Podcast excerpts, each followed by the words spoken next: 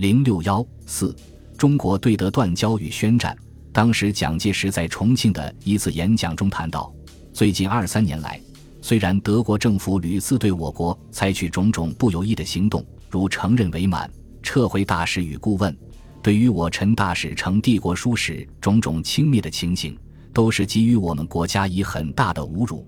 依理我们早应该与他断绝邦交，但我们因为认定这是他们国社党少数人之所为，而并非德国国民真正的公义，所以不愿为了他国内少数人不当行动的缘故，就将中德两民族传统友好的邦交一旦断绝。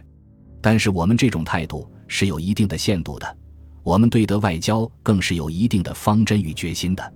就是等到德国承认汪逆为组织的时候，我们就立刻与他断交。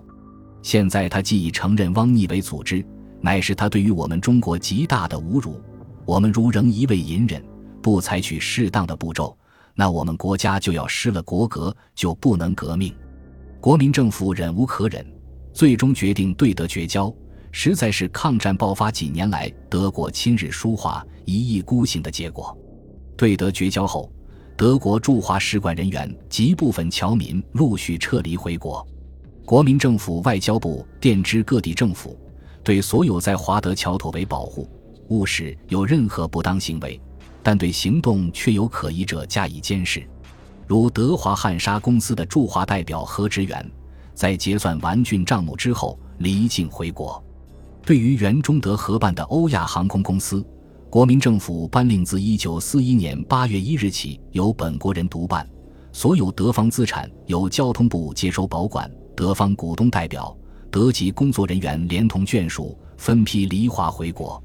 一些在华多年的德国传教士也不得不离华回德。德国合布楼公司希望维持与国民政府的往来，即便中国不便与合布楼保持正式关系，亦请中国政府准许该公司驻于代表维尔纳以商人名义继续留在重庆，以便将来万一交涉之用。蒋介石接受了齐俊的建议，同意由国民政府方面予以维尔纳维持经费，并保护其安全。重庆国民政府与德国断交后，希特勒政府与汪伪政权进一步勾结，在德、意、日的邀请下，汪伪政权于一九四一年十一月二十五日加入了反共产国际协定。当天，希特勒与汪精卫、李宾特洛甫与汪伪外交部长楚民义还互致贺电。七月三日，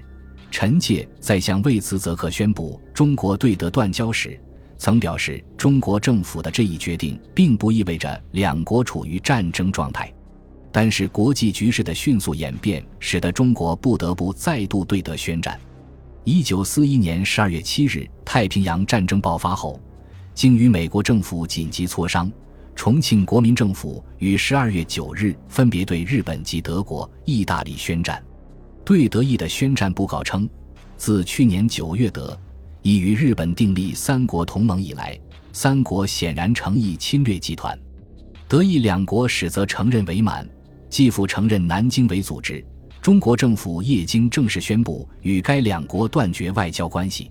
最近德意与日本竟扩大其侵略行动，破坏全太平洋之和平，此时为国际正义之毛贼，人类文明之公敌。中国政府与人民对此爱难在于容忍，兹正式宣布，自中华民国三十年十二月九日十二时起，中国对德意志、意大利两国立于战争地位，所有一切条约、协定、合同有涉及中德或众意间之关系者，一律废止。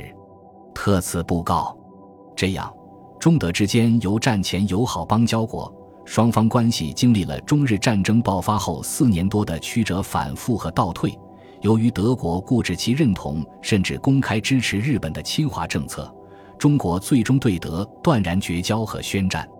抗战爆发后，德国的亲日疏华政策和在军事经贸领域停止对华合作，也促使国民政府把寻求国际援助与合作的重点转向苏联、英国、美国等大国，采取了一系列措施，打开了战时外交的新局面。